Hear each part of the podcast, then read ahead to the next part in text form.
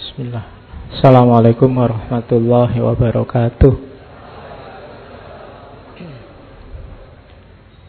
Bismillahirrahmanirrahim. Alhamdulillahirabbil alamin. Wa bihi nasta'inu ala umurid dunya waddin. Allahumma sholli wa sallim wa barik ala habibina wa syafi'ina sayyidina wa maulana Muhammadin wa ala alihi wa ashabihi wa man tabi'ahum bi ihsanin ila yaumiddin. Amma ba'du. Bismillah, kita malam ini mulai ngaji lagi. Setelah minggu lalu kita off sekali ya. Akhirnya sesi bulan Maret yang harusnya ada 4 tema jadinya 3 tema. Tidak apa-apa, ya memang skenarionya begitu. Jadi mulai malam ini kita kembali ke Barat.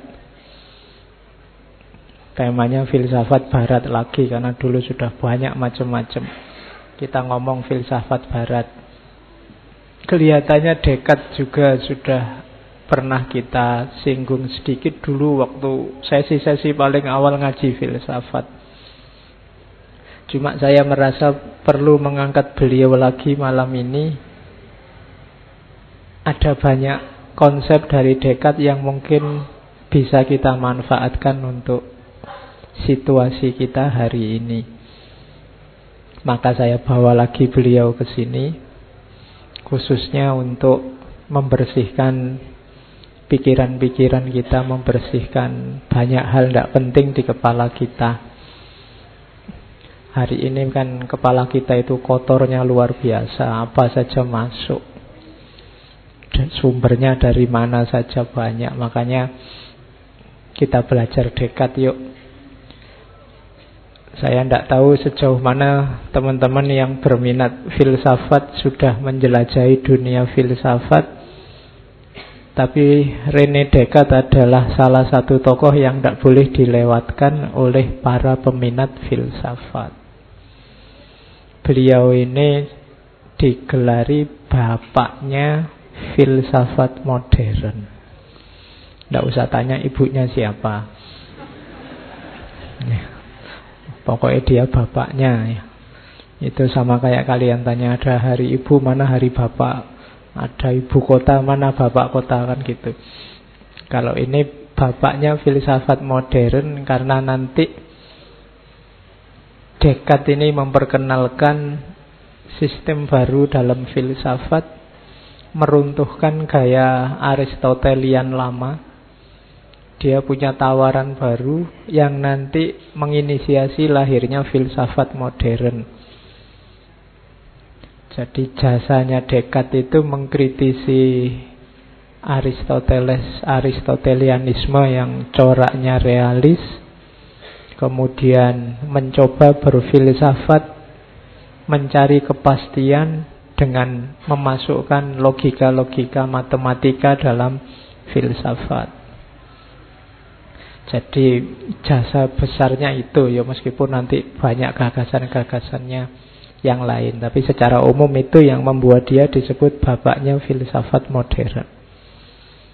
Kelahiran Perancis tahun 1596. Nanti meninggalnya 1650. Jadi beliau meninggal muda, masih umur 54 tahun. Tapi karyanya luar biasa, pengaruhnya luar biasa. Nanti banyak sekali filosof-filosof barat setelah beliau itu melanjutkan dan terpengaruh gagasan-gagasannya. Cuma Descartes ini pinter sejak kecil tapi ringkih. Apa ringkih itu? Mudah sakit. Tapi pinter, makanya nanti waktu dia sekolah itu dia punya hak khusus untuk bangun siang. Ya, jadi dia satu-satunya murid yang boleh bangun kesiangan dan masuk kelas siang-siang meskipun temannya harus pagi-pagi. Itu mungkin karena guru-gurunya ngerti potensinya seorang Descartes tadi. Nggak sekolah pun dia sudah pinter, mungkin gitu. Jadi boleh bangun siang. Strategi ini boleh kamu coba nanti di kampus ya. Ya, Pak, saya kan pinter Pak, boleh telat dong gitu. Tapi Descartes bisa dapat hak itu. Bapaknya pinginnya dia jadi lawyer, tapi Descartes sendiri malah minatnya jadi tentara. Dan dia termasuk dia daftar tentara dan ya jadi anggota TNI, kok TNI ya, nek Perancis apa TNP. Ya, Tentara Nasional Perancis. Dan dia dikenal ahli strategi perang juga, cerdas.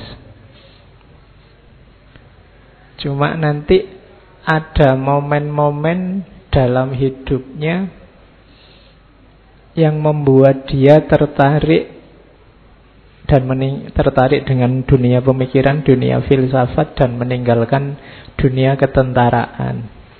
Ya sebelum masuk tentara dia memang sudah pinter. Di antara keahliannya ya dia ahli di bidang matematika dan fisika. Tapi kemudian sekitar tahun 1619 dia mengalami pencerahan. Mungkin kayak Buddha gitu ya, ada momen pencerahannya. Satu ketika dia mimpi, 3 kali mimpi. Yang mimpi ini nanti melecut semangatnya untuk masuk ke dunia filsafat mencari kebenaran. Dan nanti mimpi ini jadi bahan banyak untuk renungan kefilsafatannya. Dan selanjutnya mirip Ghazali. Setelah mimpi ini 1619, nanti 1620 dia mulai mengejar kebenarannya, menjelajah ke banyak negara. Sekitar 3, 4, 5 tahun. Ya kemana-mana, ke Belanda, kemana. Pokoknya dia kayak Ghazali waktu mengalami goncangan skeptis, sama kayak Descartes. Jadi dia menghilangkan diri dari dunia yang dia kenal untuk mengejar kebenaran. Yang paling terkenal nanti kan ketika dia uzlah ke Belanda. Ya mungkin orang barat tidak kenal uzlah, tapi yang dia lakukan ini uzlah dia. Nanti nulis beberapa karya besarnya ditulis waktu dia uzlah ini. Yang paling dikenal ya waktu dia ke Belanda. Dari situ nanti dia punya banyak karya besar. Sampai belakangan dia populer dengan karya-karyanya. Diundang kemana-mana.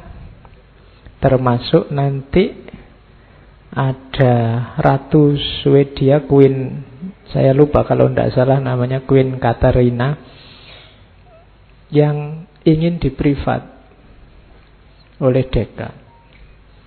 Dan cuma ratu-ratu ini tidak cocok sebenarnya. Lama-lama dia merasa tidak cocok sama Descartes. Descartes juga susah payah harus memprivat ratu ini karena jam privatnya seminggu 3 kali jam 5 pagi. Ya, padahal sejak kecil terbiasa bangun siang. Terus kuliahnya di kastilnya ratu ini, cuma kalau dalam narasinya Descartes, kastilnya itu kayak neraka karena sangat dingin. Ini yang membuat Descartes sakit nanti. Dia kena radang paru-paru, sehingga tidak lama kemudian meninggal.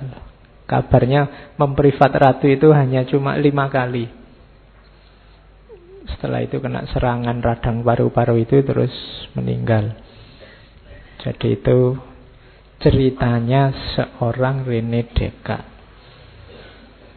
Bismillah, malam ini kita pelajari apa yang dibawa. Ada yang saya tinggal dari gagasan-gagasannya Descartes adalah matematikanya. Kalau saya bawa ke sini, kamu mungkin jungkir balik. susah payah memahaminya. Meskipun sebenarnya logik utamanya memang dia ingin memperkenalkan matematika yang kita kenal sebagai eksak itu ke dunia filsafat. Kita lihat efeknya saja, bukan matematikanya. Ya, dia dikenal bisa memasukkan aljabar ke geometri. Kita awali. Ini quotes-nya dari Descartes tentang prinsip hidupnya, motonya. Jadi katanya Descartes, I desire to live in peace and to continue the life I have begun under the motto, to live well you must live unseen. Ini motonya. Padahal dia orang terkenal, orang masyhur, tapi motonya untuk hidup dengan baik, kamu harus hidup unseen, tidak dikenal. Kalau kamu dikenal orang, susah hidupmu. Jangan salah, mungkin banyak di antara kita yang cita-citanya jadi orang terkenal. Ingat-ingatlah, terkenal itu membuatmu sumpek. Maka motonya Descartes itu, to live well you must live unseen. Must I advance? Saat aku terlindung, tertopengi, tidak ada yang tahu, aku berkembang sebagai diriku sendiri pastinya. Tapi kalau banyak orang itu kan kamu harus mencocokkan macam-macam.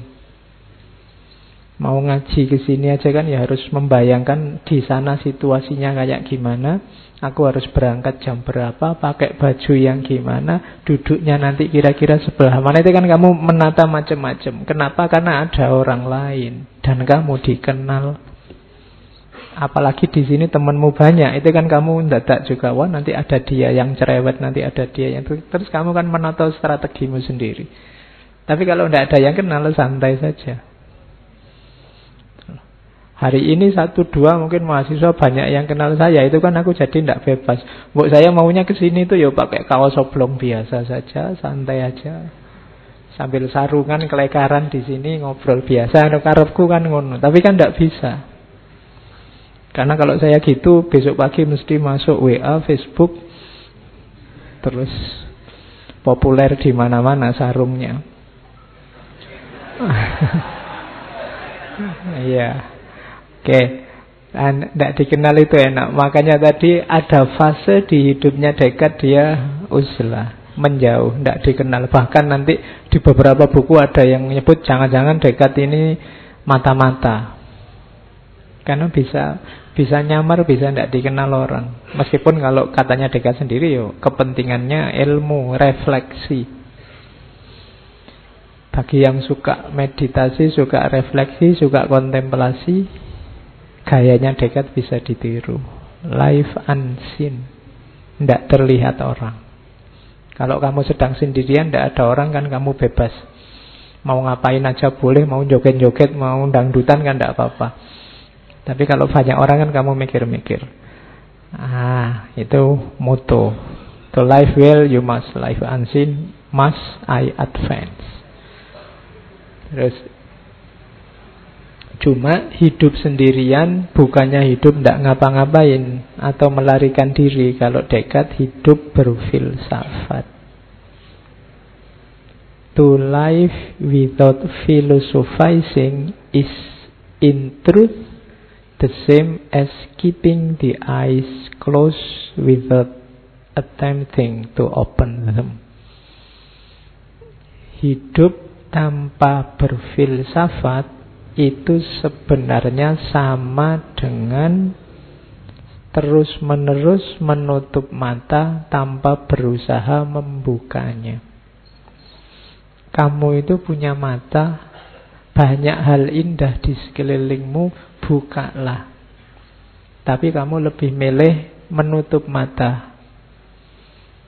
Ya, kalau bahasa politiknya kamu milih status quo, pingin tetap kayak gini aja biar tidak berubah-berubah. Nanti kalau aku berpikir, kalau aku bernalar macam-macam, jangan-jangan kenyamananku ini terancam.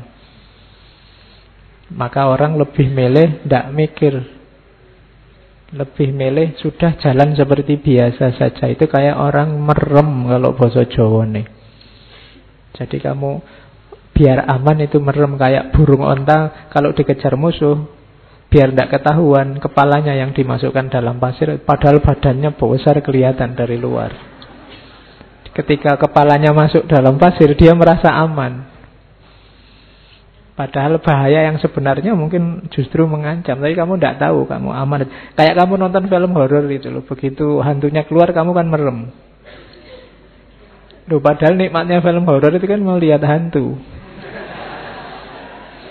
Iya, tapi kamu malah merem. Loh, kalau gitu ya nonton komedi, jangan nonton horor.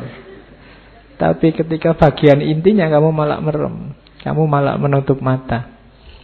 Maka iya, ayo uzlah, tujuannya apa?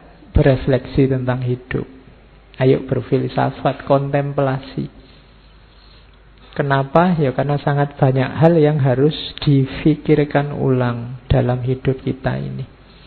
Banyak hal yang kelihatannya baik, tapi kadang-kadang efeknya enggak. Bahkan hari-hari ini saya merekomendasi kalian kalau mau menasehati orang, coba pamit dulu. Mau enggak kamu saya nasehati?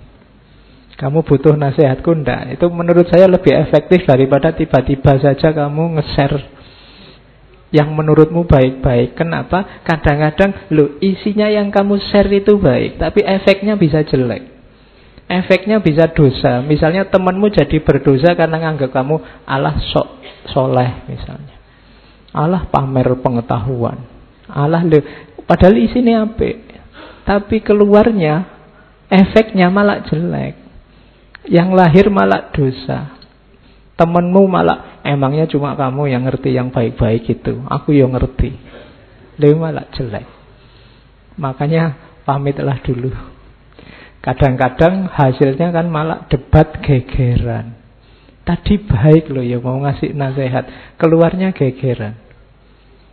Saya tidak tahu sekarang di mana-mana tiap kali ada postingan, komentarnya mesti gegeran.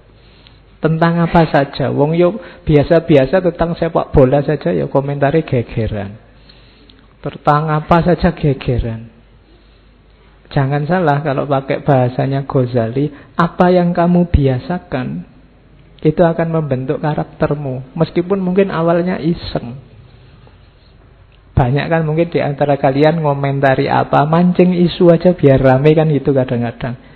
Tapi jangan salah, kalau terus-terusan begitu akan jadi watakmu, watak polemik, watak gegeran.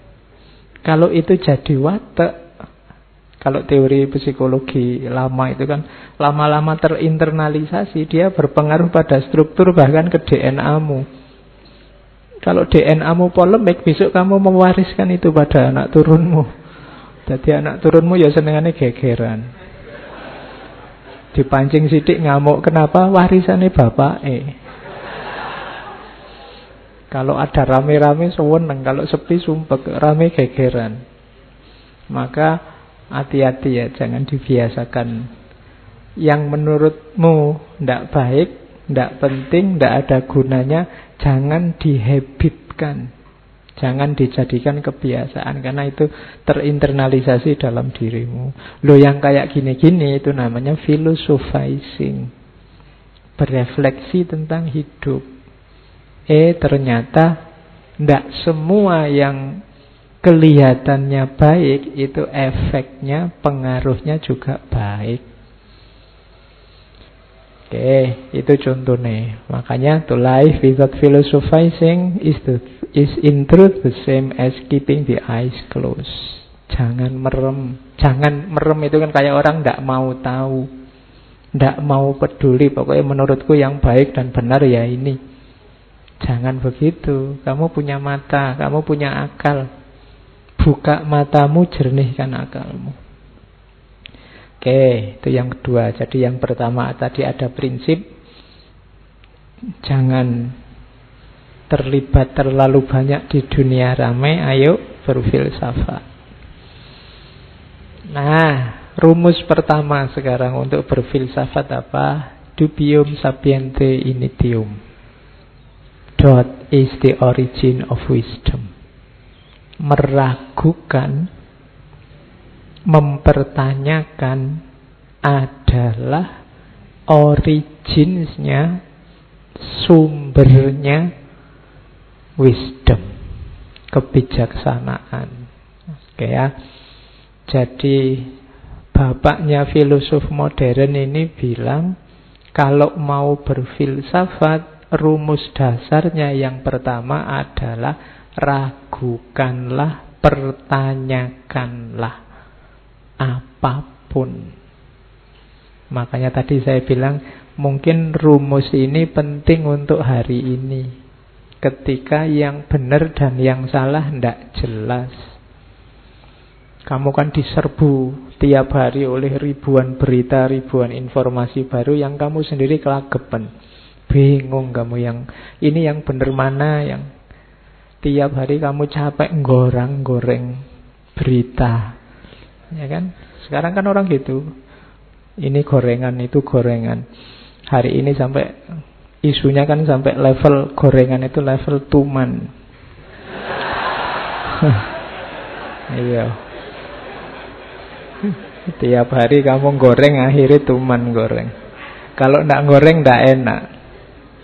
Dan gorengnya kan tipikal kalau dari grup sana digoreng biar kelihatan jelek terus, kalau yang dari grup sini dikelola biar kelihatan baik terus. Maka sekarang apapun yang mampir di pikiranmu, yang terlihat oleh matamu, terdengar oleh telingamu, ragukanlah kebenarannya. Jadi malah bukan yang baik terimalah, yang hoax bantahlah. Kalau di Descartes sebentar-sebentar, iya kalau jelas bedanya hoax dan ndak. Kalau kayak hari ini tidak jelas mana hoax, mana tidak. Maka rumus paling jitu adalah ragukan semuanya. Ujilah semuanya. Jadi ini rumus pertama dari Descartes. Doubt is the origin of wisdom. Nah, ilustrasinya begini nanti dari bukunya Descartes itu. Inilah yang disebut method of doubt, nyawa teorinya Descartes. Saya bacakan ceritanya Descartes, kenapa kok harus begitu. Bayangkan, katanya Descartes, ada orang yang membawa satu keranjang penuh apel. Terus dia takut beberapa apel di keranjang itu busuk, sehingga dia ingin membuang yang busuk itu agar tidak menyebar ke apel yang lain. Katanya Descartes, apa yang akan dia lakukan? Bukankah dia akan mengeluarkan semua isi keranjang? Kalau kamu bawa apel sak keranjang dan bagimu ada beberapa apel yang busuk, cara untuk mengambil apel yang busuk gimana? Mencari yang busuk gimana? Bukankah semua isi keranjang kamu tumpahkan, terus kamu cari yang busuk? Selanjutnya, bukankah ia akan mengamati setiap apelnya, lalu mengembalikan ke dalam keranjang apel yang masih bagus dan meninggalkan apel yang busuk? Dengan cara yang sama, katanya Descartes, mereka yang belum pernah berfilsafat secara serius memiliki beragam pandangan dalam pikirannya yang ia masukkan sejak kanak-kanak, dan pasti ia juga percaya dan menganggap beberapa pandangannya ada yang keliru. Kita kan sejak kecil dijejali mungkin jutaan informasi, kamu punya banyak sekali pendapat. Kalau saya tanya, yang ada di kepalamu itu bagus semua, benar semua, baik semua, atau ada yang jelek, ada yang tidak benar? Pasti kamu akan jawab, yo ada pak, 1-2 yang jelek, 1-2 yang tidak benar. Berarti apa? Yo kayak apel dalam keranjang tadi. Kalau kamu berusaha memisahkan pandangan yang salah agar tidak mengacaukan pikirannya orang lain, cara terbaik yang dapat ia lakukan adalah menolak semua yang ia anggap benar sebagai belum pasti atau salah, lalu ia telaah satu-satu dan akhirnya mengambil semua yang terbukti benar dan tidak diragukan lagi. Berarti caranya apa? Kayak apel tadi ditumpahkan semua, dipilih mana yang busuk, mana yang baik. Pikiranmu juga begitu, karena menurutmu ada beberapa yang Salah, keliru katanya Descartes. Ya sudah, tumpahkan semua sekarang. Ya tumpahkan ini bukan berarti dibuang. Pikiran bukan materi yang bisa dibuang, tapi berarti apa? Uji semua. Kenapa? Karena kayak apel busuk itu kan nular. Pikiran yang baik jajar pikiran yang jelek. Itu kemungkinan besar yang tertulari yang baik jadi jelek. Isi pikiranmu bagus-bagus, tapi ada satu dua yang rusak. Itu yang rusak ini biasanya yang mempengaruhi yang bagus. Maka sortirlah. Biar yang ada di kepala kita ini yang mantep-mantep saja, yang pasti-pasti benar saja. Dari situlah metode ini namanya method of doubt. Metode meragukan. Oke, cuma untuk bisa begini butuh pemberani. Tidak sembarangan orang berani semacam ini. Karena orang biasanya sudah terikat oleh kebenaran yang dia anggap pasti dalam hidupnya. Itu yang menurut saya sering jadi problem hari ini. Orang tidak berani menguji kebenarannya. Loh, yang diuji itu bukan yang salah. Yang benar ini juga harus diuji. Makanya katanya Sokrates, hidup yang tidak diuji itu hidup yang tidak ada artinya. An unexamined life is not worth living. Hidup pun tidak ada harganya kalau tidak diuji. Ketika kebenaran hidup pun tidak kamu uji, itu artinya kamu tidak paham tentang terhadap kebenaran itu. Setelah diuji, kamu kan tahu, oh ini memang benar. Ketika belum kamu uji, itu berarti sebelumnya kamu hanya ikut-ikutan saja. Jadi yang pertama, method of doubt. Ragukan semuanya, tidak satu-satu. Oke.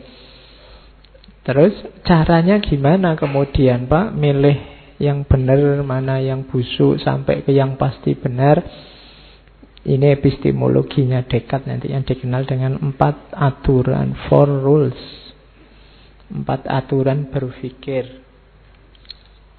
Kalau ini rumus-rumus generalnya, rumus umumnya. Yang pertama, jangan percaya apapun sampai terbukti kebenarannya. Ini yang nyawanya meragukan tadi. Caranya membuktikan kebenarannya gimana? Ya diuji. Cara mengujinya gimana? Yang pertama, analisislah setiap masalah dengan memilah semua bagiannya. Contohnya apa? Teh ini ada tehnya, ada tempatnya, ada tutupnya, ada tatakannya, ada dia diletakkan di mana, hubungannya sama saya, hubungannya sama kalian, kapan dia dikeluarkan, kapan nanti diambil lagi. Ini kan unsur-unsur yang ada hubungannya dengan teh ini. Kamu pilah-pilah semua, itu namanya analisis. Bagi yang nulis skripsi, nulis tesis, ketika ada perintah analisislah, atau saya pakai metode analisis Pak, itu berarti apa? Kamu keluarkan semua variabelnya, terus kamu lacak hubungan-hubungannya. Mikrofon ini ada tatakannya, ada tiangnya, ada pendolnya, ada... Itu kan variabel-variabelnya. Ini gunanya apa, tiangnya gunanya apa, kemudian tempatnya suara gunanya apa. Ini kan unsur-unsurnya. Terus hubungannya tiang dengan tempatnya suara, tiang dengan tataan, dan seterusnya. Itu namanya dianalisis. Ketika kamu dapat satu pernyataan misalnya, coba cek pernyataan ini tentang apa, unsurnya apa saja. Baik itu politik, budaya, sosial, ekonomi. Coba cek variabel-variabelnya. Kalau sudah, lacak kemungkinan-kemungkinan dari masalah itu. Oh ini mungkin maksudnya A. Oh ini mungkin maksudnya B. B, oh ini mungkin maksudnya C. Ini kemungkinan-kemungkinan. Orang ini tiba-tiba jam 12 malam kok WA terus tanya sudah tidur apa belum, misalnya. Itu kan masalah. Iya. Loh, pertama analisis variabelnya. Ini yang ngirim dia, kenal baru sebulan, rumahnya jauh di sana. Terus itu dianalisis. Terus kemungkinan-kemungkinan. Yang pertama mungkin iseng. Mungkin dia lagi nganggur malam-malam gini. Yang kedua mungkin dia sedang punya kuota bonus yang baru eman-eman kalau nggak dihabiskan. Yang ketiga, ini kemungkinan-kemungkinan. Cari yang paling masuk akal. Jadi identifikasi kemungkinan-kemungkinan. Terus biasanya setiap masalah itu ada, katakan variabelnya banyak. Selesaikan satu demi satu variabel itu. Temukan step by step yang mulai yang paling mudah sampai yang paling sukar. Oh ini yang jelas aku kenal dia. Kemudian apakah dia senang apa enggak, itu langkah selanjutnya. Terus WA-nya ini maksudnya apa. Jadi yang paling mudah sampai yang paling sukar. Diurut, selesaikan satu-satu. Jadi kalau ada masalah, cara menyelesaikannya level. Itu metode yang ditawarkan oleh Descartes. Ini nanti menginspirasi lahirnya metode ilmiah, penelitian-penelitian di dunia modern. Jadi ini basisnya nanti yang kita kenal sebagai metode ilmiah. Jadi ragukan segalanya dulu, jangan kesusu percaya, analisislah, ukur kemungkinan-kemungkinan. Ya kemungkinan-kemungkinan itu kan nanti kalau di penelitian jadi namanya hipotesis. Terus temukan step by stepnya. Ini kan nanti metode penelitian. Jadi disinilah sumbernya nanti gagasannya Descartes ini menginspirasi lahirnya filsafat modern. Oke, nah terus Descartes dengan gagasan-gagasannya nanti dikenal, memperkenalkan aliran namanya rasionalisme.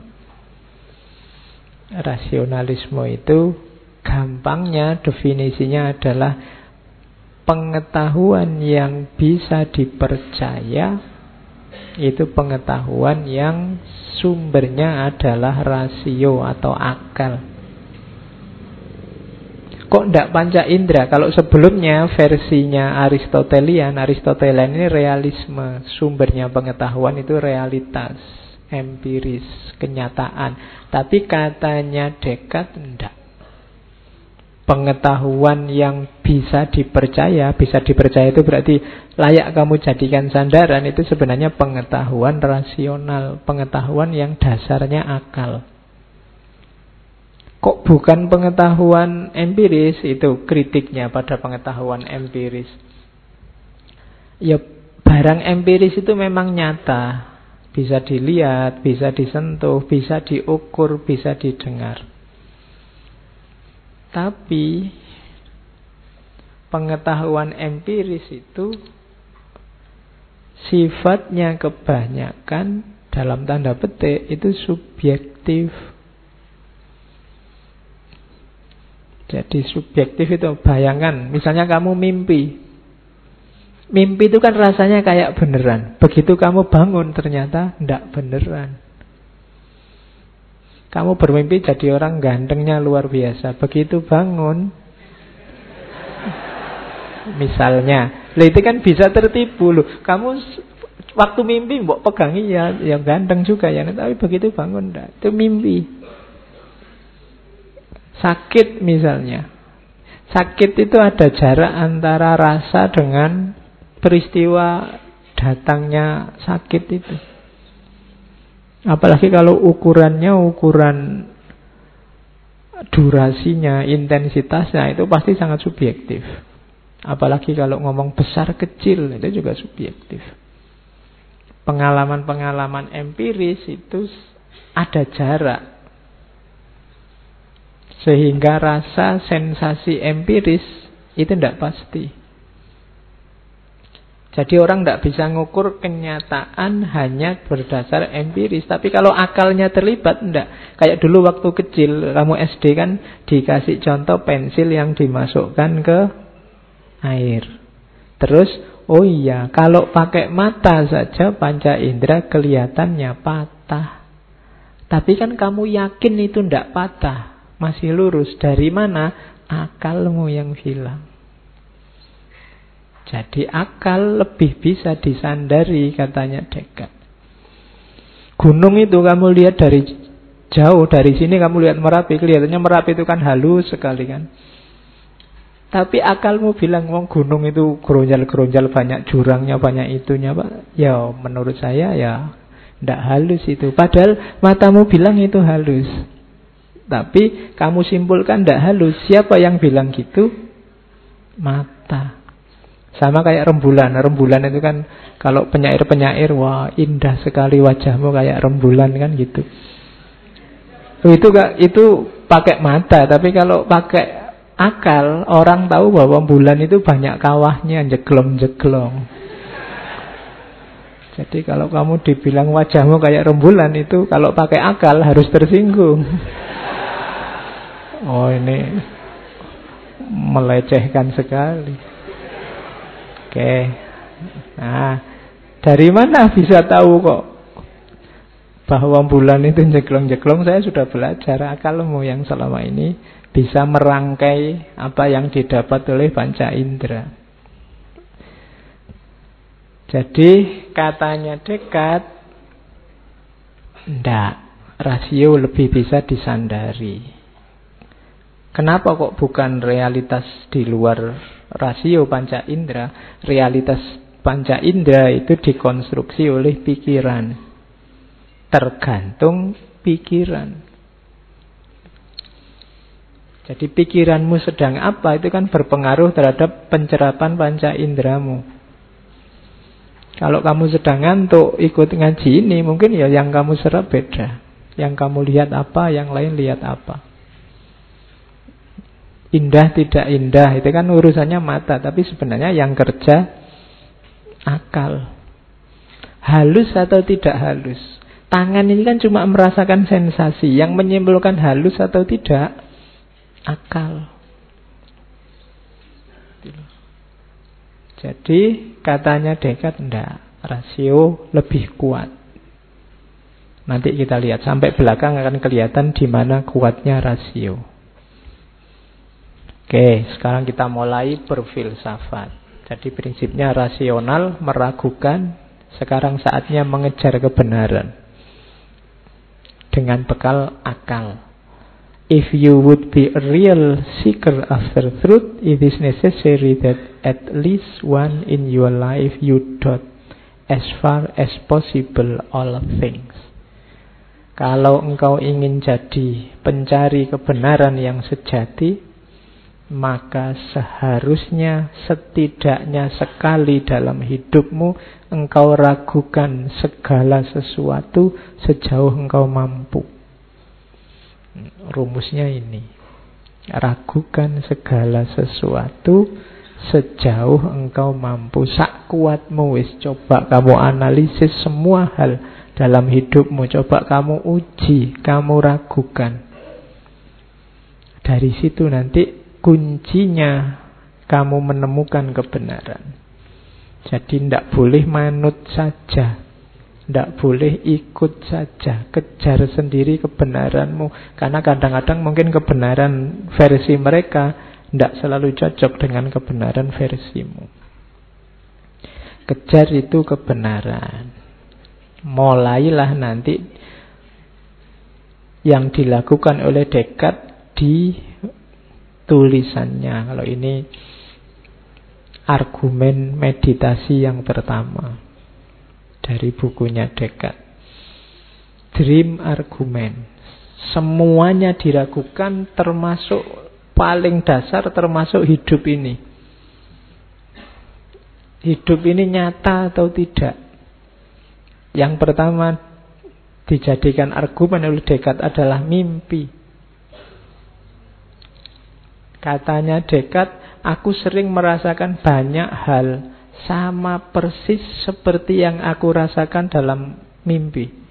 Tidak ada tanda pasti untuk membedakan mimpi atau sadar. Pertanyaannya, apa jaminannya bahwa detik ini kita tidak sedang mimpi?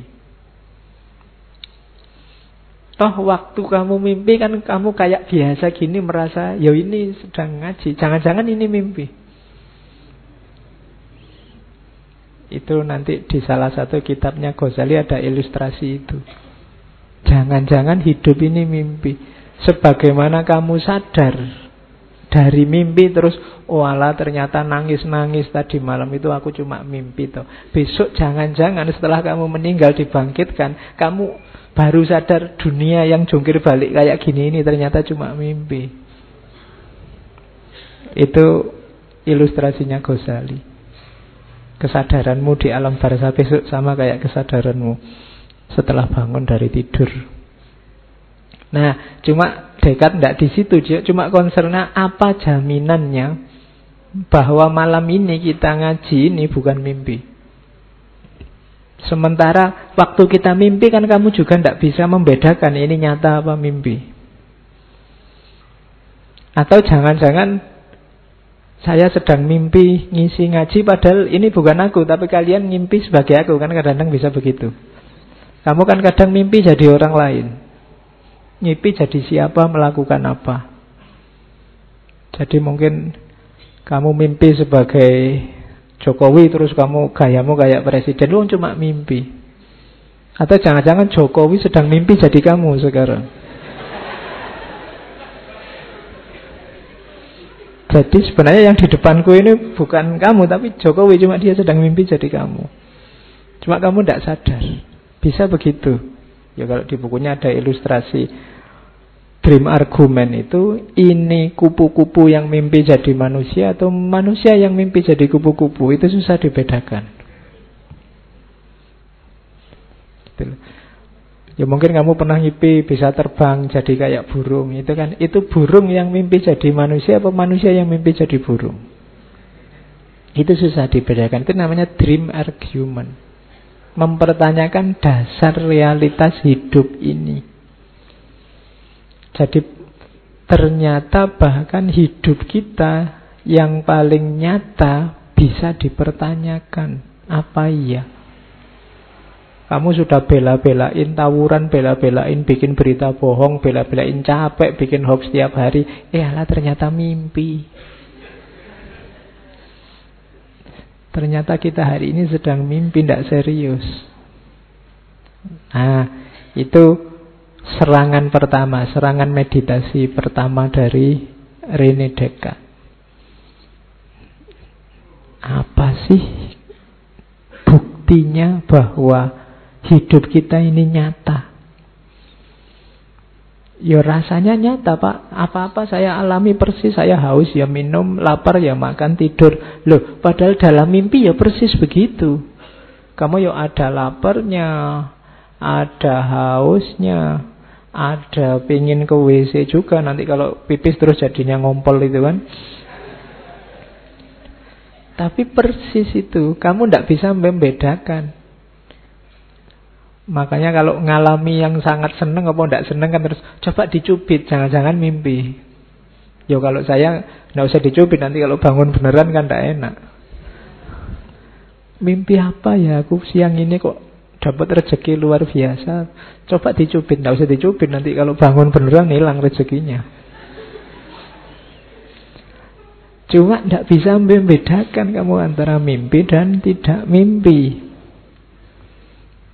Jadi argumen pertama dari Descartes itu dream argument.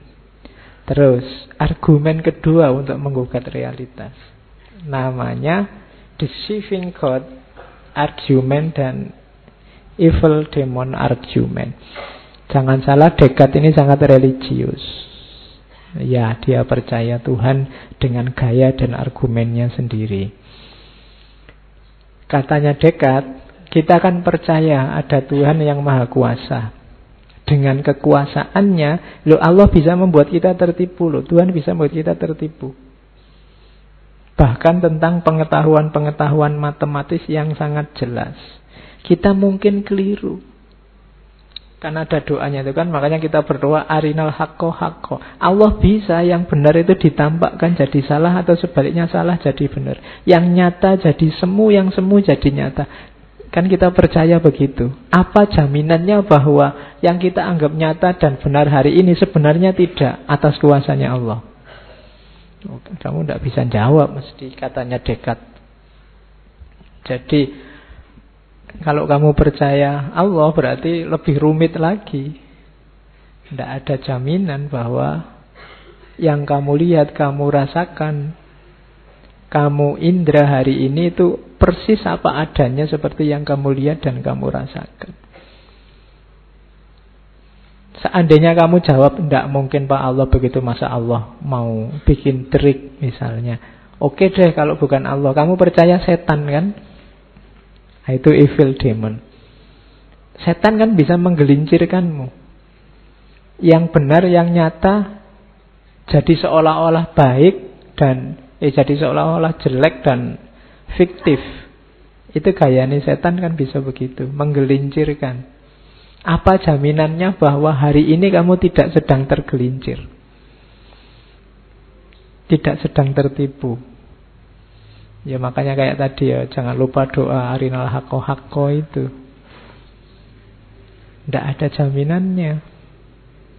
Jadi yang kamu anggap benar bisa saja salah, yang kamu anggap salah ternyata benar, mungkin saja. Kenapa? Wong Allah bisa membolak-balikkan pandanganmu, atau kalau tidak setan aja bisa menggelincirkanmu kok. Loh, kalau orang sedang terbolak-balik hatinya atau tergelincir kan ya pastinya dia tidak sadar. Tetap merasa dirinya benar. Wong yang korupsi, yang narkoba aja bisa merasa dirinya benar kok. Dari mana? Terbolak-baliknya pandangan. Jadi tidak ada jaminan yang kamu anggap nyata pasti benar hari ini, itu pasti benar. Jadi ini refleksi selanjutnya dari seorang Descartes. Ini langsung menyerang dasar kenyataan hidup kita. Makanya saya bilang tadi, hanya orang-orang pemberani yang berani masuk ke ranah ini. Tapi nanti kita lihat penyelesaiannya Descartes. Oke ya. Jadi atas dasar mimpi, atas dasar keimanan kita pada Tuhan atau kepercayaan kita ada makhluk namanya setan yang menggelincirkan, paling tidak karena ada tiga ini kan, kebenaran kenyataan hidup bisa dipertanyakan. Maka katanya Descartes, kalau kita meragukan segalanya, apakah itu dunia material sama dunia spiritual, wah berarti semua tidak bisa dipercaya Pak ya. Tapi kalau kamu sudah begitu, kamu akan sampai pada titik ada sesuatu yang bisa dipercaya, pasti. Ini paling dasar. Apa itu yang pasti bisa dipercaya? Ada kamu yang sedang meragukan. Itu pasti. Tadi kan semua kamu ragukan. Nah, ada yang pasti. Kamu yang sedang meragukan ini pasti ada. Dasarnya itu. Berarti apa? Oh, sekarang kita punya landasan dari semua kebenaran tadi. Seandainya semua kita ragukan, masih ada satu hal yang pasti, yaitu kita yang sedang meragukan, kita yang sedang berpikir tentang kebenaran tadi. Ini pasti ada, berarti pasti benar. I think, I doubt, aku yang meragukan, aku yang berpikir, menunjukkan dia pasti ada. Wong yang berpikir tadi tentang Tuhan kah, tentang mimpi kan, berarti kan ada yang sedang berpikir. Berarti ini pasti ada. Aku yang berpikir ini pasti ada. Nah, karena pemikiran pasti ada, berarti aku juga pasti ada. Aku yang berpikir juga ada.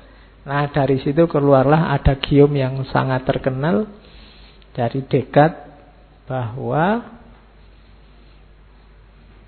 I think, therefore I am. Cogito ergo sum. Jepong dong sesuai. Jadi aku berpikir berarti aku ada. Seandainya semua hal tadi kita ragukan, termasuk kenyataan hidup, masih ada satu yang pasti, yaitu aku yang sedang berpikir. Kalau ini tidak bisa dibantah. Kalau ini dibantah, lah tadi yang meragukan mimpi, meragukan Tuhan, setan, dan macam-macam tadi siapa kalau bukan kita? Kenapa? Keraguan itu kan ada tadi. Berarti yang meragukan juga ada. Jadi aku berpikir, maka aku ada. Jadi awal mulanya di situ. Jadi ini dasar refleksi. Ini titik awal, bukan puncaknya. Titik awal untuk berefleksi berarti I think dan I doubt. Aku berpikir dan aku yang meragukan. Terus.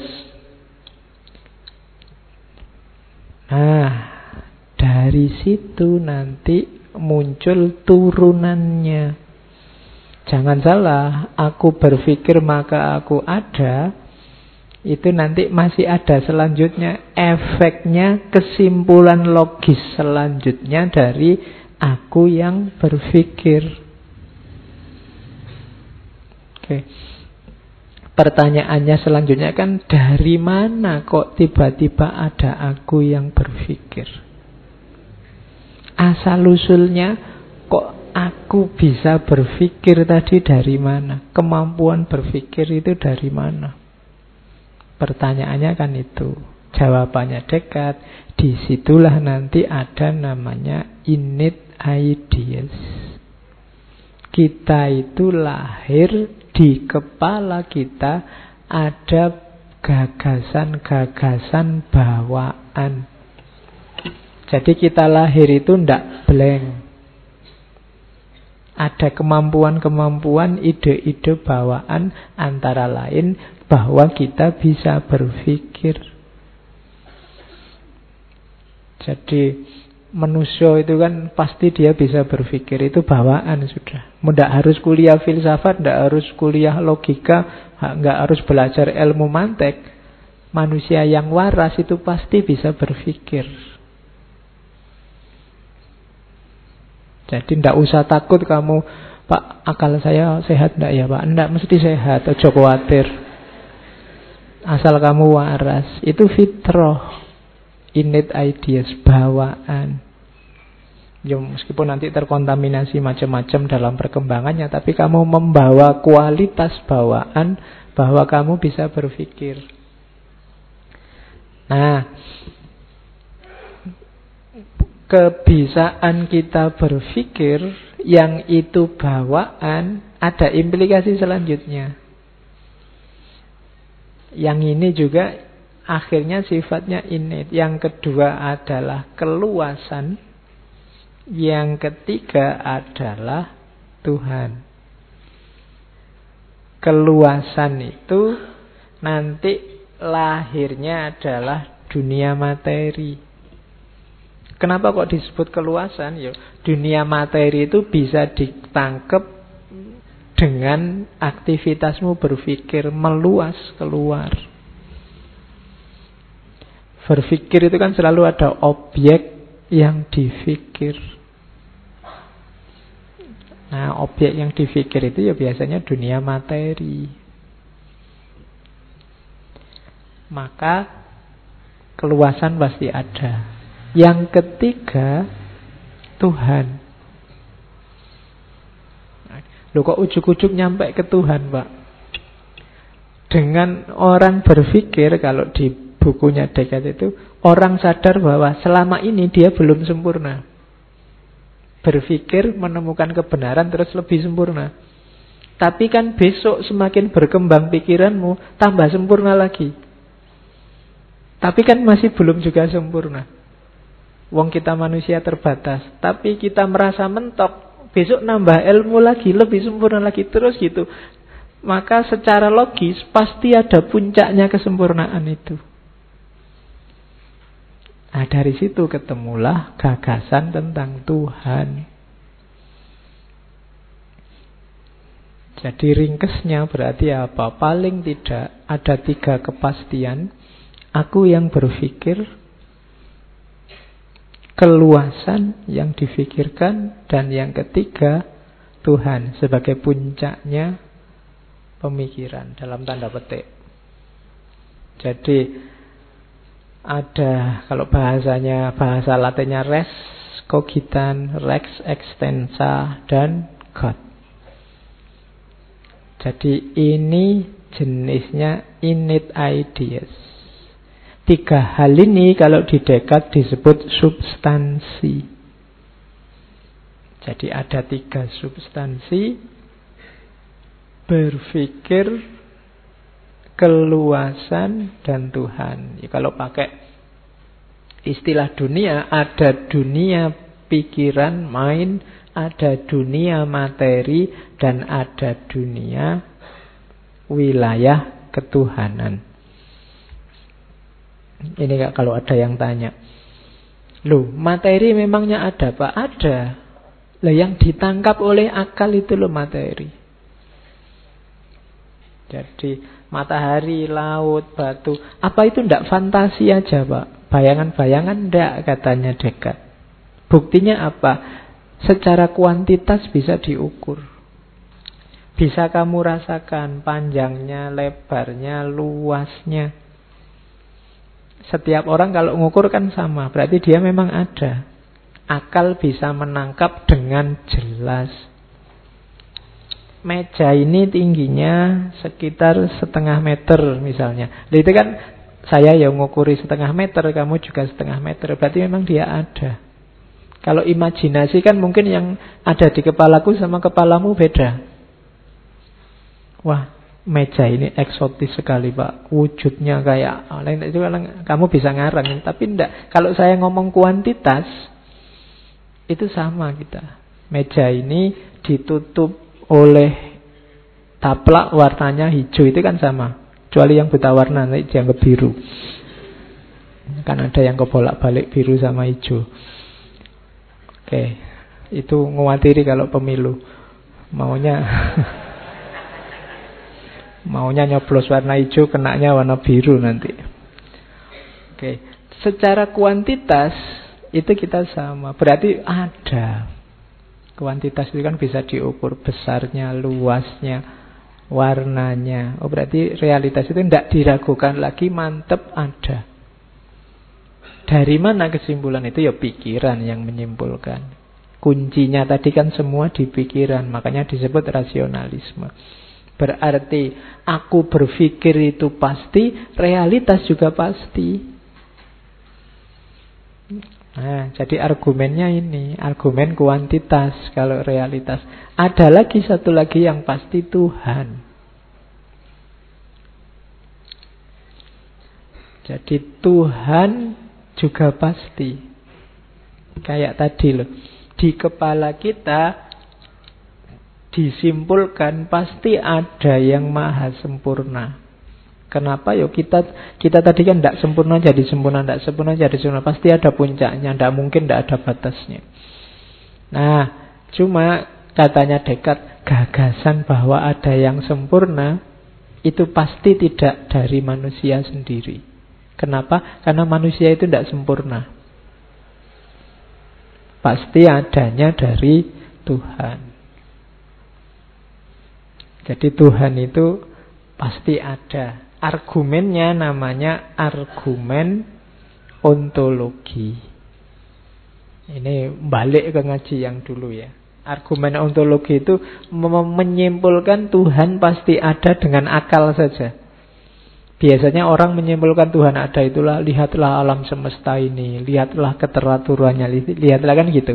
Tapi dengan akal saja bisa. Jadi dengan akal itu gini loh. Tuhan itu kan maha diasumsikan, maha bijaksana, maha tahu, maha kuasa, maha, pokoknya maha segalanya. Maha itu kan puncaknya. Nah, sesuatu tidak bisa disebut maha kalau dia tidak ada. Gitu loh. Kalau Tuhan itu kita simpulkan punya banyak sifat maha, berarti dia pasti ada. Kenapa? Wong dia maha kok. Masa maha tidak ada? Dia maha kuasa, tapi Tuhannya tidak ada, kan tidak mungkin. Kalau dia maha pasti ada. Kalau dia kamu sebut maha tahu, dia pasti ada. Kalau kita kan cuma sekedar tahu. Kalau Tuhan maha tahu, karena dia maha tahu pasti dia ada. Kalau tidak ada, tidak mungkin bisa disebut maha tahu. Ini kan kesimpulan pakai akal saja. Kalau kita sebut dia maha kuasa, ya pasti dia ada. Masa maha kuasa dia tidak ada? Sama kayak kamu ditanya ini loh, kamu nyari pacar yang cirinya gimana? Saya nyari yang cantik, kulitnya putih, rambutnya panjang misalnya kan. Terus, kalau saya nggak nyari yang gitu, saya nyari yang ada saja misalnya. Ya, loh, ini jawabannya kayak cerdas, tapi sebenarnya tidak. Ya. Kalau tadi sudah ngomong kriteria, ya mestinya sudah ada. Ya ada itu nggak perlu disebut. Kalau sudah cantik, rambutnya panjang, kulitnya putih, ya mesti aja ada. Harusnya sesuatu yang ada. Kok dadak tanya lagi, yo. Berarti logikanya perlu diperbaiki. Ya pastinya ada. Ya terkecuali kamu bantahnya yang ada, atau ya mungkin kamu bantahnya beda. Ya yang mau saja, Pak. Oh ya wis. Jadi cantik, kulitnya putih, rambutnya panjang dan mau. Nah, kalau ini masuk akal. Ya. Tapi kalau dan ada itu malah tidak sinkron secara logis. Kamu sudah ngomong kriteria kok masih dibahas adanya. Nah, Tuhan juga begitu. Kamu sudah ngomong ciri-ciri, bahkan dia puncaknya segalanya, masa tidak ada? Secara logis ya pastinya ada. Argumen semacam ini namanya argumen ontologis. Membuktikan Tuhan hanya dengan dasar logika saja. Jadi pakai logika saja, ya kesimpulannya Tuhan pasti ada. Oke. Jadi engkau yang berpikir itu pasti ada. Realitas kelilingmu juga pasti ada. Dan Tuhan juga pasti ada.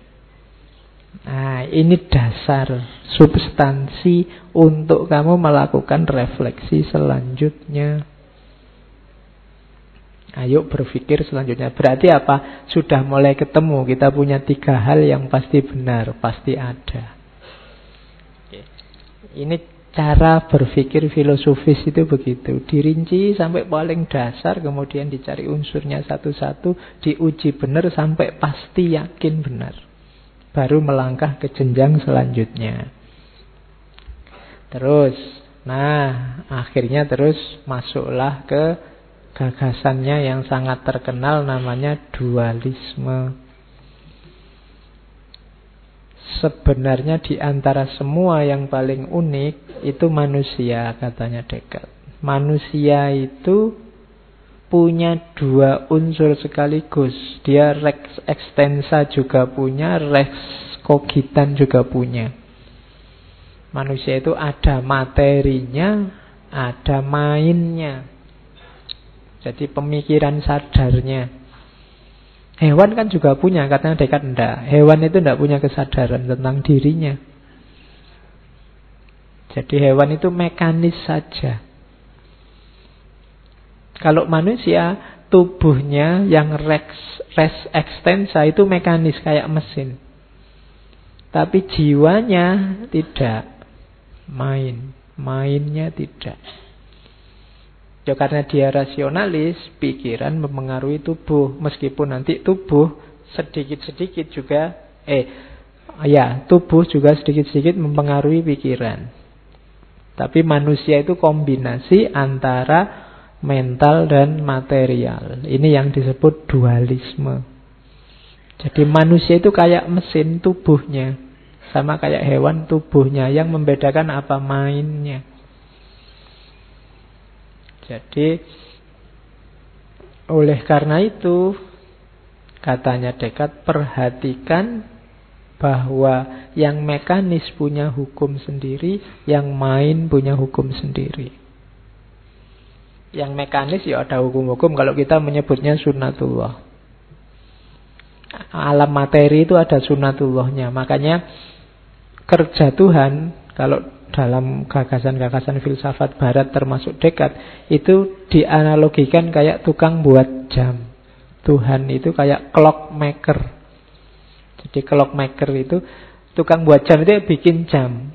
Jamnya sudah berputar sendiri, nggak usah yang bikin jam ikut muter terus. Nanti kamu susah beli arloji sama yang jual. Jadi dia sudah ada hukumnya, muter sendiri, sudah selesai. Alam semesta juga begitu. Oleh Allah diciptakan, oleh Tuhan diciptakan, terus dikasih hukum di dalamnya. Dia mekanis, sudah jalan dengan sendirinya. Ada rumus-rumusnya yang kita sebut sunnatullah. Kamu tidak usah tanya, lihat sekarang Tuhan itu ngapain Pak kalau sudah ada hukumnya. Ya, urusannya Tuhan sendiri dia ngapain sekarang.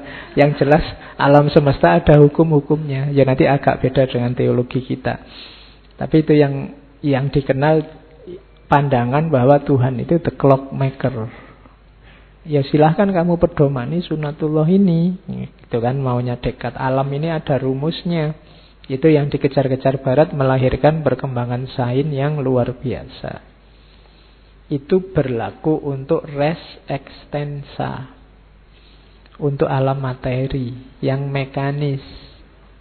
Berlaku buat manusia, ya, tapi aspek materinya, fisiknya. Fisikmu itu mekanis, ada rumusnya, ada sunatullahnya. Kalau kamu kena virus, ya pilek. Habis kehujanan, ya bersin-bersin. Itu sudah ada rumusnya. Gitu loh.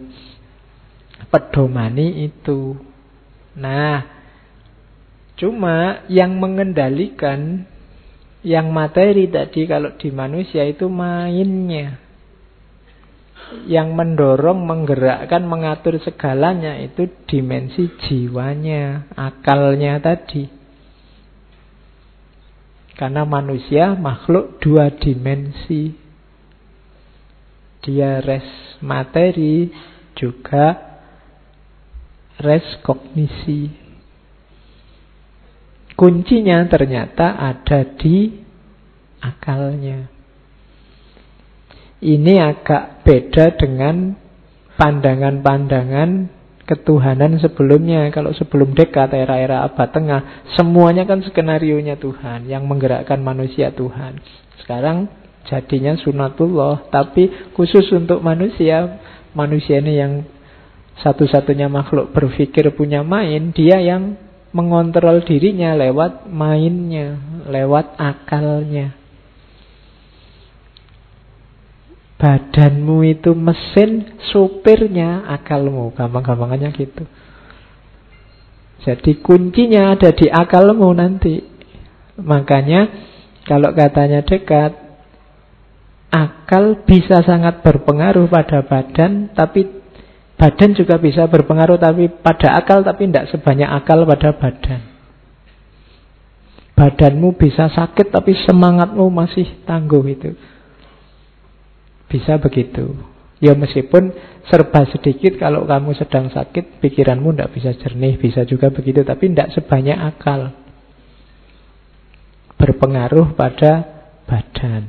Jadi ini gagasan dualisme Descartes. Oke, ya meskipun itu di beberapa bagian tulisannya, Descartes menyebut ada 3 nafsu yang harus ditaklukkan agar bisa menaklukkan, mengontrol badanmu dengan sehat. Yang pertama adalah sangat suka, atau disebut cinta.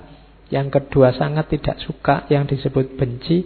Kagum, kagum itu membuat tidak rasional. Caramu nyetir badanmu biasanya terus jadi kacau. Penuh gairah, terlalu semangat, terlalu gembira, atau terlalu sedih. Kalau tadi analoginya sopir, jadi engkau adalah sopir bagi tubuhmu. Hati-hati, hindari 6 hal ini biar kamu tidak tabrakan. Jadi biar caramu mengendalikan tubuhmu sehat. Jangan terlalu suka, jangan terlalu benci, Jangan terlalu kagum, jangan terlalu semangat, jangan terlalu gembira, jangan terlalu sedih. Kalau ada 6 ini, nyopirmu bisa kacau. Bisa nabrak-nabrak kiri kanan. Karena kita dualitas. Ada 2 unsur, yo, jasmani dan rohani. Ini teorinya kelihatan simpel, tapi jangan salah, di zaman itu ini awal. Nanti lahirnya psikologi-psikologi yang dualistis, bahwa manusia itu jasmani dan rohani. Bahkan pengaruhnya tidak cuma ke dunia psikologi, juga mungkin ke dunia rohani, dunia tasawuf. Itu gagasan ini diadopsi. Kalau dunia tasawuf bahkan jasad itu tidak penting, yang penting mind, yang penting yang rohani. Tapi awalnya dari sini, gagasan dualismenya Descartes. Nah, ini kerjanya otak. Jadi Descartes mengilustrasikan ada hubungan antara kerja fisik dengan kerja akal. Mata menangkap objek. Saya lihat kamu, itu kan menangkap gambarmu. Matanya saja tidak paham apa-apa. Mata itu kayak kamera, kayak HP-mu ini. Kalau sekedar mata, dia kayak HP, cuma merekam gambar. Yang dilakukan mata apa selanjutnya? Mengirim gambar itu ke pusatnya otak. Cuma oleh otak, otak ini nanti ada 2 lapis, ada otak fisik, ada otak non-fisik. Jadi mata melalui saraf itu ngirim sinyal ke otak fisik. Nah, otak fisik ini yang membawa ke, iya, bahasanya otak yang non-fisik. Karena otak dan akal itu kan beda. Kalau mau dibedakan, dari mata dikirim ke otak, dari otak dikirim ke akal. Itu 2 hal yang berbeda. Nah, akal ini yang nanti menginformasikan itu apa, responnya harus bagaimana. Ya kayak kamu lihat, misalnya ada anak cakep lewat itu kan, matamu melihat, ini cuma kayak kamera menangkap gambar gitu aja kan, disampaikan ke otak, terus otak ngasih tahu, loh cepet cakep loh itu, terus kamu sweet. Nah, itu ada prosesnya. Jadi dari mata, jadi tidak ada kok dari mata turun ke hati itu. Mata itu, iya. Kalau otaknya tidak jalan juga, meskipun ada yang cakep-cakep, kamu melongo aja. Jadi otaknya yang ngasih informasi, terus kamu wow atau aduh gitu. Jadi dari mata ke otak ke akal dibalikkan lagi. Cuma problemnya antara otak yang fisik dengan akal yang non-fisik itu terus jalurnya gimana? Ini yang sebenarnya tidak terselesaikan sampai hari ini. Iya ya, menyelesaikan. Sinyalnya apa? Nah, terus ada temuan di dunia biologi sama Descartes. Oh ya mungkin itu. Namanya pineal gland atau glandula pineal. Tempatnya di tengah-tengah.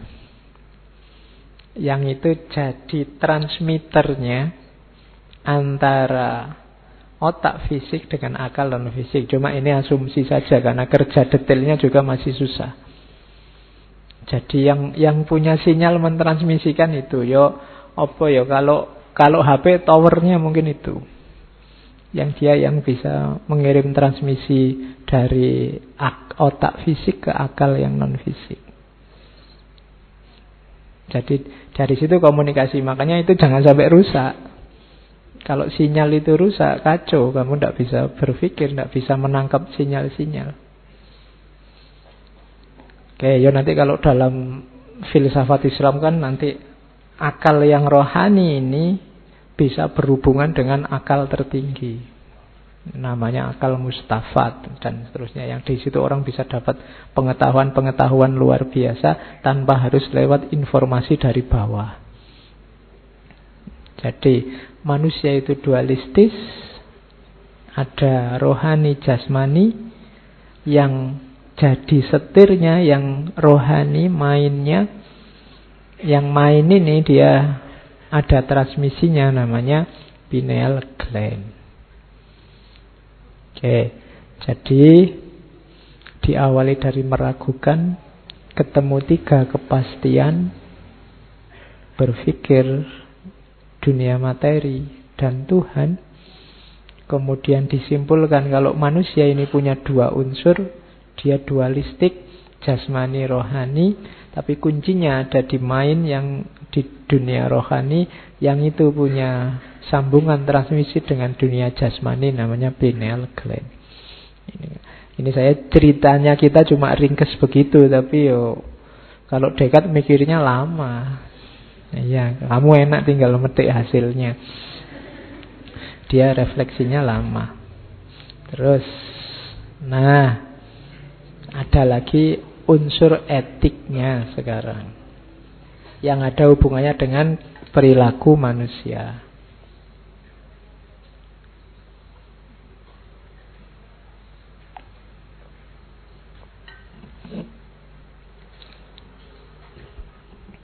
Kayak apa yang harus kita lakukan, mana yang baik, mana yang buruk. Dasarnya tetap tiga katanya Descartes. Baik atau buruk itu, yang pertama eksistensi Tuhan, yang kedua kedudukan manusia di alam semesta, kemudian dualisme tubuh jiwa dan free will. Jadi kalau ini pertimbangkan empat hal itu untuk dunia baik buruk. Yang pertama, pertimbangkan adanya Tuhan. Berarti apa? Dunia ini tidak cuma berakhir sekarang dan di sini. Masih ada hitung-hitungan lagi yang ngurusi Tuhan. Pertimbangan kedua, baik buruk perbuatanmu, coba dicek kedudukanmu. Kamu sebagai apa, posisimu apa? Itu nanti menentukan baik atau buruk. Seperti saya bilang, tidak semua yang baik itu selalu pas. Kalau ruang dan waktunya tidak pas, yang sebenarnya itu baik bisa jadi tidak baik. Kayak tadi kamu nasihati orang, ya hasilnya orang marah-marah, itu kan jadinya nggak baik. Kamu harus ngerti posisi, ngerti situasi, posisimu di alam sebagai apa. Yang ketiga, dualisme tubuh dan jiwa tadi. Sadari dirimu itu ada jasmaninya, ada rohaninya. Pentingnya apa? Sebelum berbuat baik ngerti ini, ya lakukan segala yang bermanfaat, baik untuk jasmani maupun untuk rohani. Jangan cuma yang rohani saja. Pak, ini kan hidup itu kan nanti akhirnya di akhirat tubuh kita ini hancur, enggak. Sekarang kamu masih di dunia, kamu butuh ngopeni jasmanimu juga. Pertimbangkan kesehatan dua-duanya. Dan yang terakhir, pastikan kamu bebas, free will, kebebasan manusia. Karena baik atau tidak itu juga ditentukan oleh kebebasanmu. Sebagus apapun perilakumu, kalau dipaksa orang lain, nilainya jadi hilang. Termasuk kejahatan, kalau dipaksa itu kan hitung-hitungannya beda. Kamu dipaksa orang untuk memperkosa. Kalau tidak diperkosa, tak bunuh kamu. Itu kan kamu terpaksa. Kalau dipaksa kan tidak bisa dihukum. Loh, saya kok dihukum, saya dipaksa ya. Ya nggak bayangke ya kok dipaksa bisa memperkosa. Oke, jadi cuma itu free will. Jadi perbuatan baik itu berarti apa? Perhatikan eksistensi Tuhan, berarti parameter hasil, manfaat, dan macam-macam. Jangan cuma diukur di dunia ini, masih ada Tuhan.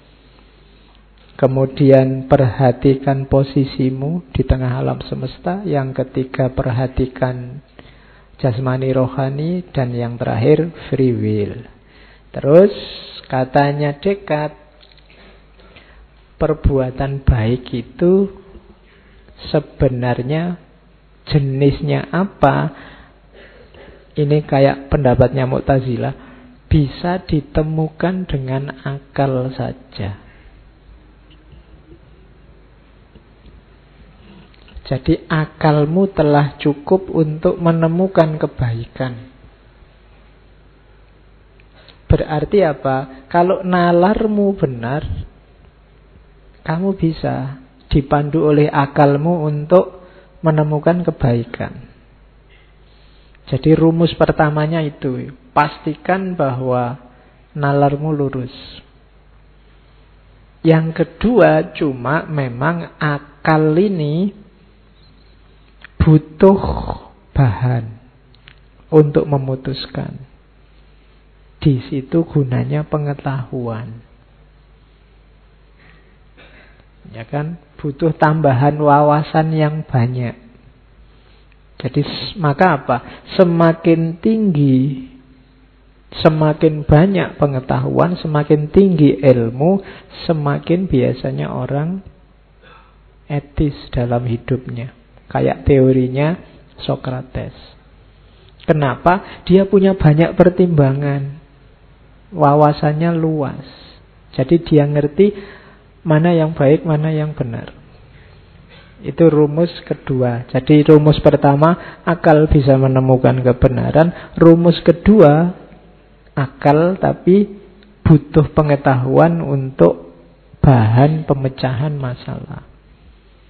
Rumus ketiga, cuma kerja akal juga tergantung dengan kondisi mental.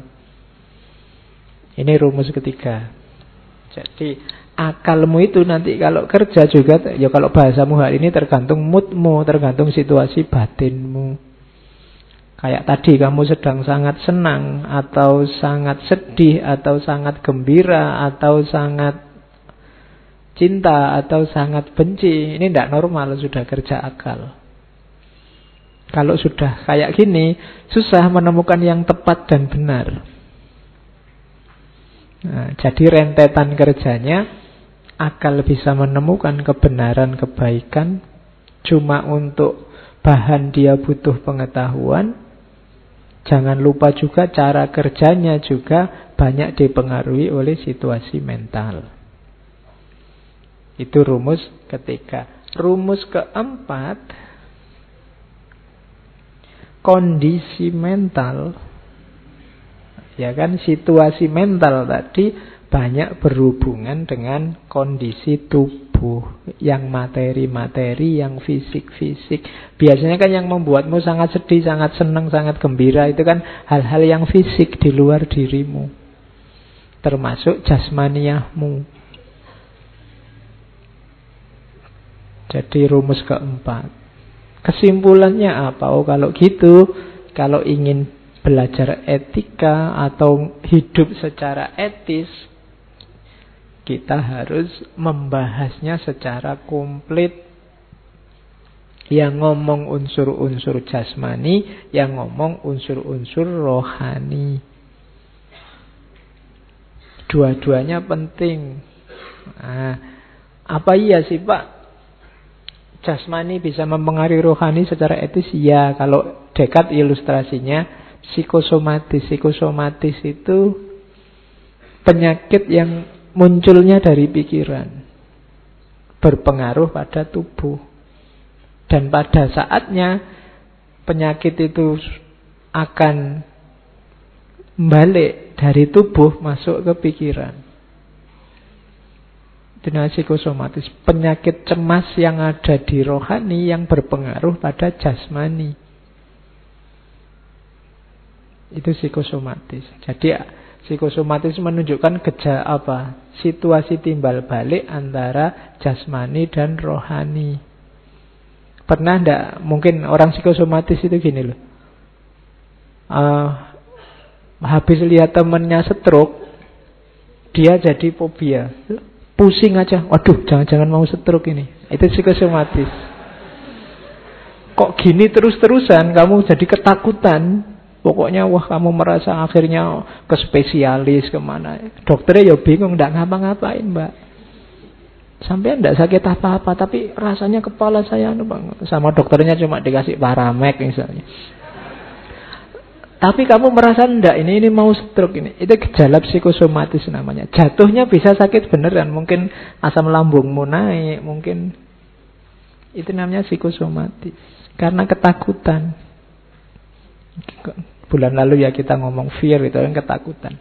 Di antara efeknya kan efek ke fisik.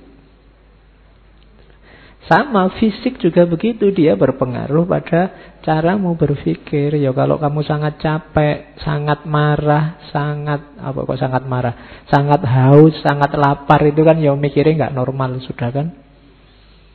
Gitu. Kalau kamu sangat haus, mbok lihat temenmu gelasnya tinggal separuh aja kan, mbok lirii terus, aduh itu kira-kira bisa ndak ya? Nah itu jadi berpengaruh. Dengan cara sudah nggak konsentrasi kan, lihat filsafat sedap kan gitu. Jadi maka belajar etik, keputusan mana yang baik, mana yang buruk itu harus kita kaji secara komprehensif dengan 4 rumus tadi dan dasar-dasar eksistensi ketuhanan, kedudukan manusia, kemudian dualisme dan free will. Ini nanti rumusannya panjang, ini yang disebut etika kartesian. Etika yang dirumuskan oleh Descartes. Oke, jadi itu nyawa-nyawa teorinya Descartes yang nanti dikenal sebagai kartesianisme. Jadi tentang kartesian. Oke, sekarang kita belajar banyak hikmah dari Descartes di luar teorinya. Ini potong-potong dari buku terjemahan bukunya. Ada sangat banyak, saya bawa beberapa mungkin penting. Yang pertama, it is not enough to have a good mind, the main thing is to use it well. Ini melanjutkan tadi ya. Iya, jangan khawatir, asal kamu waras, akalmu sehat. Cuma akal sehat itu ndak penting. Yang penting itu akalmu kamu gunakan apa tidak. Jadi ndak usah membangga-banggakan akal sehat. Kamu pakai akalmu apa ndak? Oh, itu kritiknya Descartes kan begitu. It is not enough to have a good mind. The main thing is to use it well. Nah, sudah kamu gunakan apa belum fasilitas dari Allah yang namanya akal sehat itu? Insya Allah asal kamu waras, ya akalmu sehat, cuma kamu pakai apa enggak. Makanya Quran itu kan banyak nyindir afala ta'qilun, afala tafakkarun, afala tatazakkarun, itu menyuruh kita berpikir. Kalau cuma berakal, semua manusia yang sehat pasti berakal. Tapi tidak semua yang berakal berpikir. Jadi yang penting adalah berpikirnya. Itu kayak alat. Kamu punya HP Samsung S10, terus kamu bangga-banggakan, Samsungku lo S10-an. Kamu buat apa? Tapi saya tidak bisa WA-an, tidak bisa Facebookan, tidak bisa buat apa. Gunanya apa? Jadi tidak penting kamu punya HP S10, yang penting kamu bisa menggunakannya tidak. Gitu loh. Jadi itu nasihatnya Descartes. Ada beda antara kepemilikan dan fungsi. Ini kan bahasa lainnya itu. Yo kayak kamu yang tidak kawin-kawin itu kan. Yo apa-apa punya, cuma fungsinya kan belum maksimal. Jadi ya ada beda antara punya dan efektif fungsional. Oke, terus the greatest mind are capable of the greatest vices as well as of the greatest virtues. Hati-hati dengan orang pinter ya. Orang pinter itu kalau kalimat letternya orang paling pinter adalah yang paling bisa melahirkan kejahatan yang paling jahat atau kebaikan yang paling baik. Jadi ya orang pinter itu kalau jahat ya jahatnya pol, kalau baik dia juga baiknya bisa pol. Kenapa? Akalnya jalan, bisa didaya gunakan, apakah itu untuk kejahatannya ataukah untuk kebaikannya. Jadi kalau kamu punya teman pinter kok jahat, hati-hati. kejahatannya bisa sangat membahayakan. Cari teman yang pintar dan baik. Itu dia bisa jadi paling baik. Ini rumus. Ini yang bilang Descartes loh ya, bukan ulama. Ya, jadi kalau kamu tidak manut tidak apa-apa, cuma dawuhnya Descartes aja kok. Ya. Jadi the greatest mind are capable. Cuma ya tadi saya bilangnya Descartes itu dapat ilham. Jangan-jangan itu semacam ilham kaya wali gitu dia. Terus tercerahkan, terus mencari kebenaran. Oke. Jadi orang pintar itu ya minum tolak angin. Terus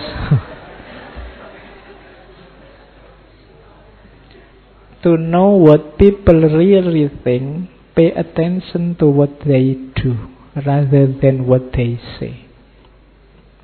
Kalau ingin ngerti apa yang ada di kepala, yang difikirkan oleh masyarakat, jangan dilihat apa yang mereka katakan, tapi lihatlah apa yang mereka lakukan. Pay attention to what they do. Perhatikan apa yang mereka lakukan, bukan yang mereka katakan. Maka jangan terlalu galau, jangan terlalu baper dengan postingan-postingan. Itu hanya apa yang mereka katakan, bisa jadi di dunia nyata kebalikannya. Ada yang di Instagram, di Facebook, kewanasnya luar biasa. Kalau ketemu,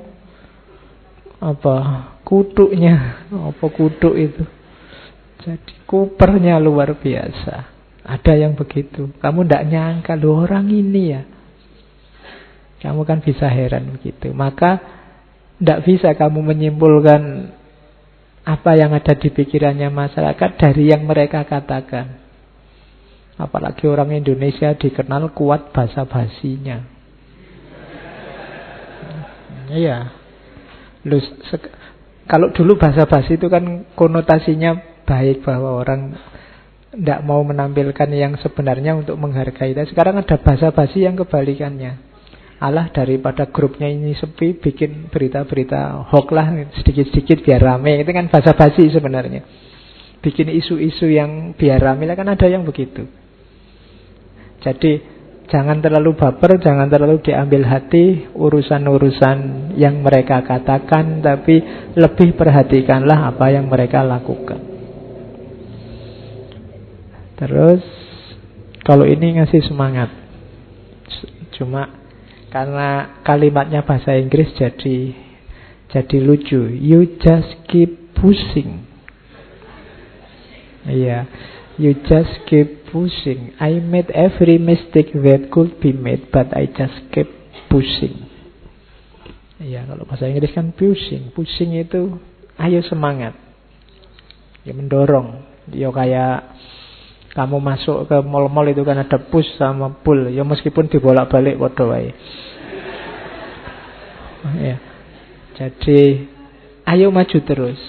Ya kadang-kadang salah. Aku kadang-kadang membuat banyak kesalahan. Tapi aku maju terus. Karena kalau salah berhenti, dunia ini tidak maju-maju. Justru dengan salah kamu tahu bahwa ada yang keliru terus diperbaiki. Jadi dengan kegagalan itu kamu belajar banyak. Majulah terus. Eman-eman, nanti kamu yang gagal yang belajar orang lain. Wah, gak usah niru kayak dia loh. Malah orang lain yang belajar. Kamunya sendiri nyerah. Padahal kamu yang dapat ilmunya dengan kegagalanmu. Jadi maju terus. Jangan mundur hanya karena salah atau gagal. Salah diperbaiki, gagal diulang lagi. Kan gitu aja.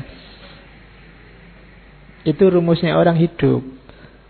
Kalau manusia terhentikan oleh kesalahan atau kegagalan, ya mungkin tidak ada orang yang sukses. Coba kamu tanya orang-orang sukses itu. Pasti dia jungkir balik dulu. Keliru, salah, gagal itu biasa. Tetap maju. Keep pushing.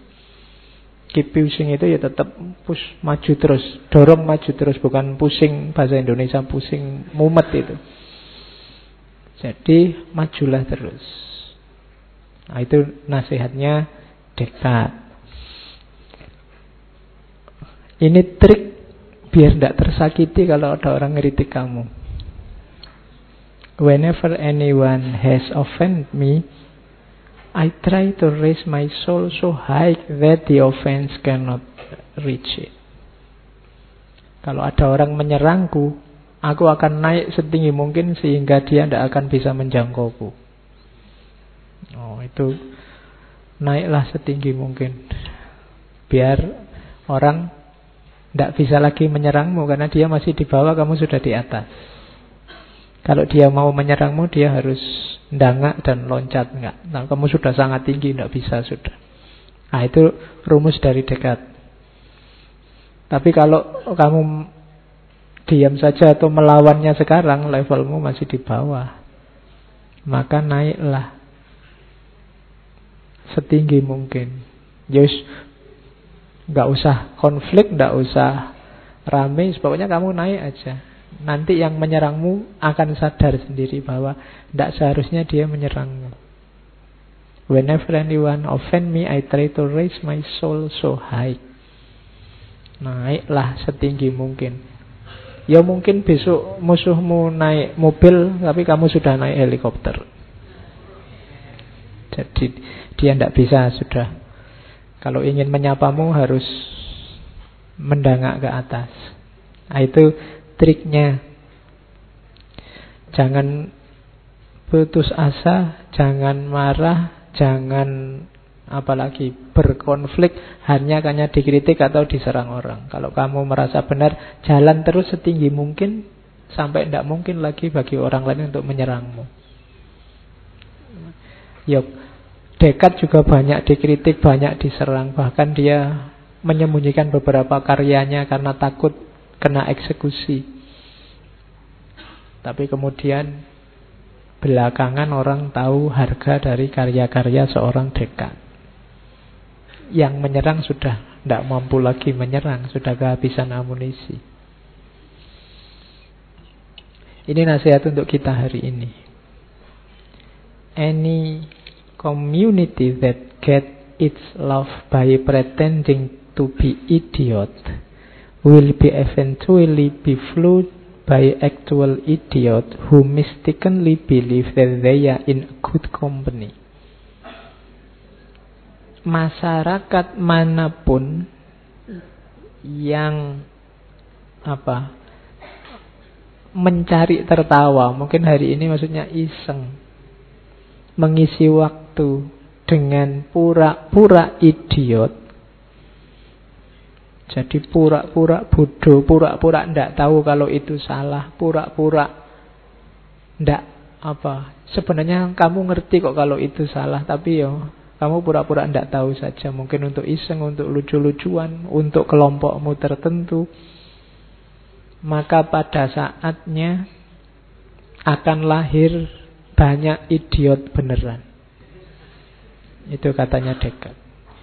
Hari ini kan kita banyak yang pura-pura ndak pinter, pura-pura ndak cerdas, mungkin demi kepentingan macam-macam.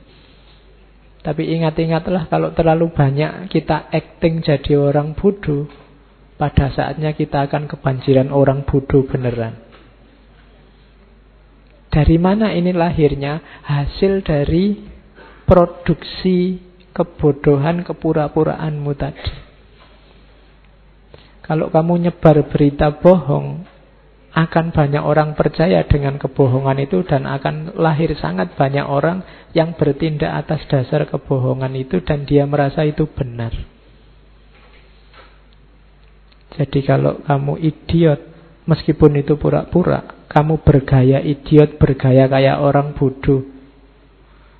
Kamu tahu itu salah tapi kamu terjang saja untuk kepentinganmu, pada saatnya akan lahir, akan banjir orang bodoh, orang idiot beneran di tengah kita, dan mereka merasa itulah yang benar. Dan saham kita luar biasa untuk melahirkan orang-orang seperti ini. Makanya mungkin kita harus lebih hati-hati lagi.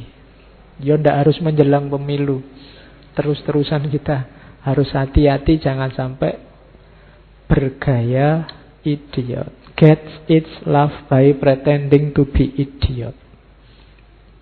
Mungkin kamu mencari jempol, mungkin kamu mencari like dengan cara hal-hal yang tidak penting, hal-hal sepele, hal-hal yang merusak. Maka hati-hati, pada saatnya kita akan kebanjiran hal-hal sepele, hal-hal merusak yang dianggap penting, dianggap benar. Jadi ini nasihat sejak abad ke-16 dari Descartes. We do not describe the world we see the world we can describe. Ini penjelasannya kayak tadi ya. Dunia itu yang mengkonstruksi kita. Bencana ya bencana, gunung meletus ya gunung meletus. Tapi maknanya apa gunung meletus itu kita yang membunyikan.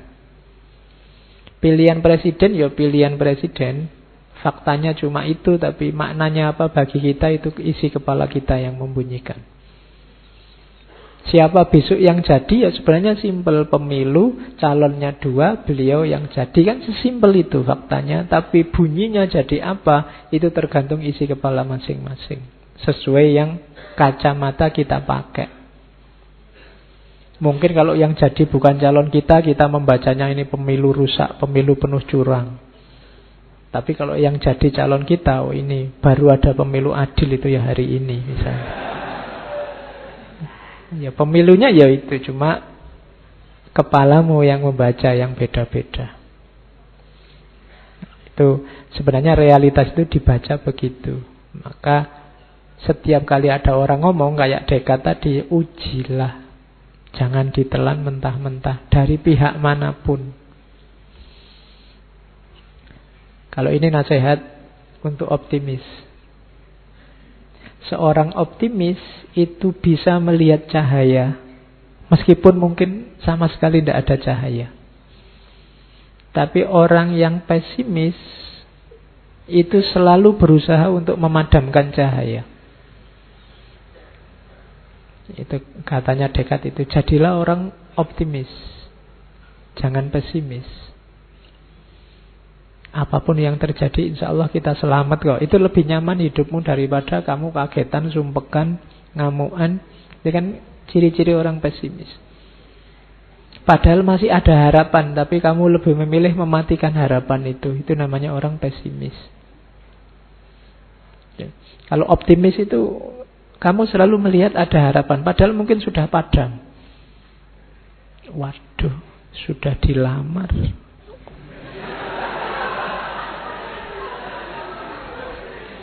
Ya. Lo itu kan padam harapanmu, tapi enggak, masih ada celah misalnya. Sebelum janur kuningnya melengkung misalnya. Lo sudah melengkung sekarang. Enggak apa-apa, masih ada selalu melihat cahaya. Tapi orang yang pesimis belum nembak sudah ditolak mesti. Ya sudah, padahal mungkin masih ada harapan. Bedanya di situ, maka ya ini Descartes mau menyarankan kita, ayo optimis.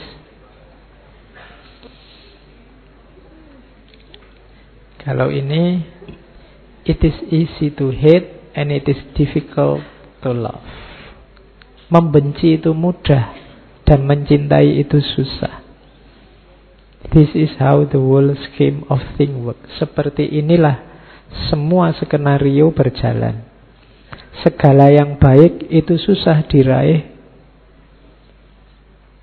ya, dan segala yang jelek itu mudah diraih. Biasanya gitu. Kalau pengen berita bohong itu gampang bikinnya, tapi ayo kita klarifikasi, itu biasanya susah. Yo kamu mau, tapi lah gimana klarifikasinya? Karena klarifikasi susah. Jadi mencintai itu mudah. Mencintai itu susah, membenci itu gampang. Makanya tidak perlu lama kalau kita ingin menghancurkan peradaban dengan saling membenci. Karena membenci itu gampang, membangun cinta itu susah. Untuk suka ke orang lain mungkin butuh proses, tapi membenci gampang, cepat. Jadi makanya perhatikan rumus ini, hati-hati dengan skema membenci. Segala yang jelek-jelek itu biasanya mudah. Sementara yang baik-baik itu biasanya susah. Ini penjelasannya panjang, kamu renungkan sendiri, cari relevansinya dengan Descartes. Dan hidupmu sendiri-sendiri. Oke, saya kira itu ya untuk René Descartes. Sebenarnya masih banyak quote-quote bagus dari Descartes. Banyak yang luar biasa ya, meskipun dia orang barat dan non-muslim. Ya, sekarang kan nyebutnya non-muslim.